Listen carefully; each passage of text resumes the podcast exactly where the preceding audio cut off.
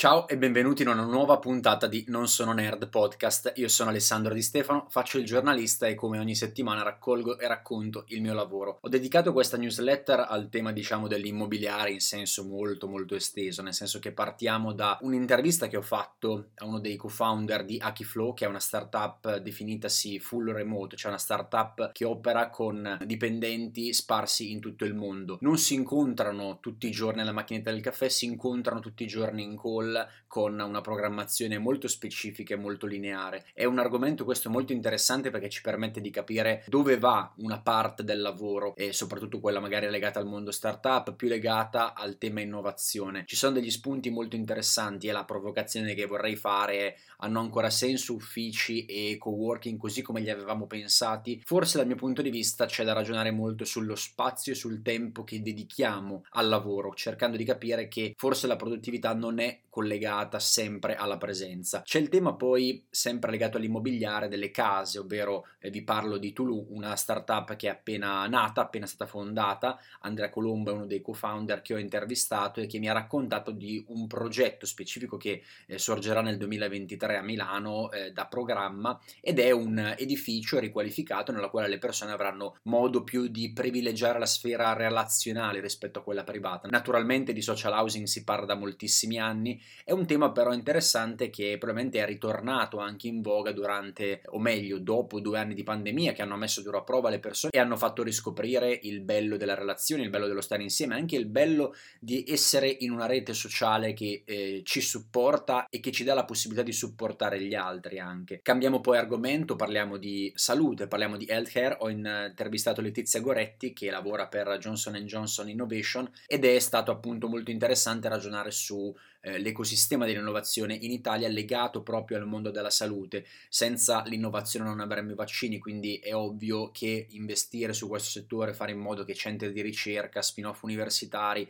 e tutto il mondo della ricerca sia eh, sostenuto da finanziamenti pubblici e privati per progredire e per anche forse eh, ridurre lo scarto rispetto ad altri paesi non solo nel mondo ma anche in Europa. Ho scritto poi di una notizia a mio modo di vedere abbastanza allarmante perché sono usciti dei dati secondo i quali le big tech da Google in giù ci controllano almeno 400 volte al giorno in Europa andando a individuare la nostra posizione geolocalizzata, andando a vedere quali sono i like, andando a vedere insomma quelle che sono sono le nostre attività online e tutto questo poi viene condiviso con gli inserzionisti attraverso una complicata procedura che permette di targetizzare il messaggio pubblicitario. È un tema questo molto importante perché è il prezzo fondamentalmente dei servizi gratuiti che oramai da più di un decennio utilizziamo, da Facebook a qualsiasi altro tipo di social o piattaforma che ci dà tante comodità, estreme comodità, ma a un prezzo che forse sarebbe il caso di iniziare a eh, inquadrare, perché quel prezzo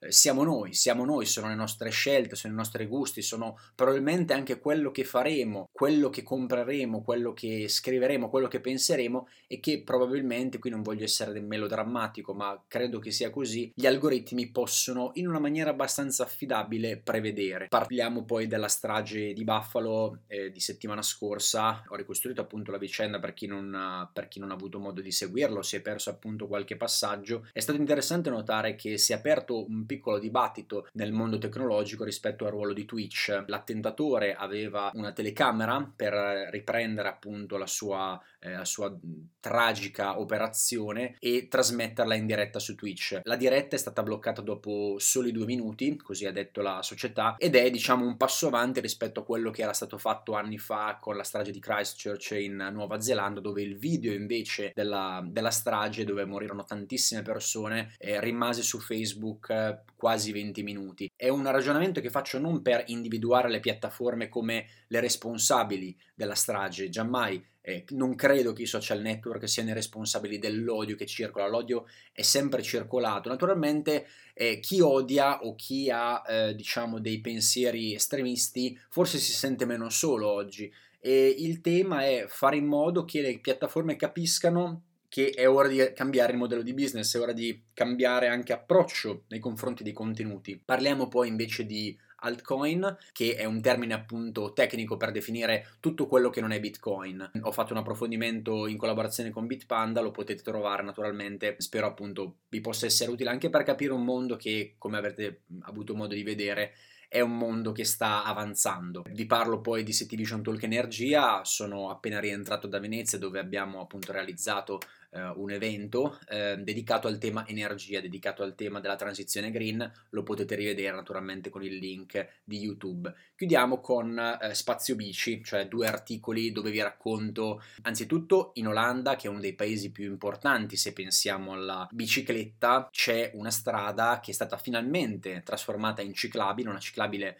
molto grande, molto larga e che ha richiesto la bellezza di parecchi decenni per essere realizzata. Quindi eh, pensiamo all'Olanda come a un paese estremamente sviluppato da questo punto di vista, eppure anche lì si fa fatica. C'è poi un, uh, articolo che ho scritto per il sito di FIAB rispetto a un podcast a sfondo storico per chi ama appunto le atmosfere di inizio Novecento, per chi ama le storie, per chi ama anche le storie di ciclismo. Io Alfonsina, eh, che appunto racconta la storia di Alfonsina Strada, la prima e unica donna a partecipare al Giro d'Italia, è stata realizzata realizzata da Cicliste per Caso ed è un eh, podcast che vi consiglio soprattutto se eh, vi piace sognare anche in sella. Da parte mia, da Alessandro Di Stefano è tutto, noi ci risentiamo la settimana prossima, mi raccomando se ancora non siete iscritti a Non Sono Nerd, la newsletter appunto settimanale scritta da uno che nerd non è, ebbene potete farlo tranquillamente attraverso la piattaforma Substack. Grazie a tutti!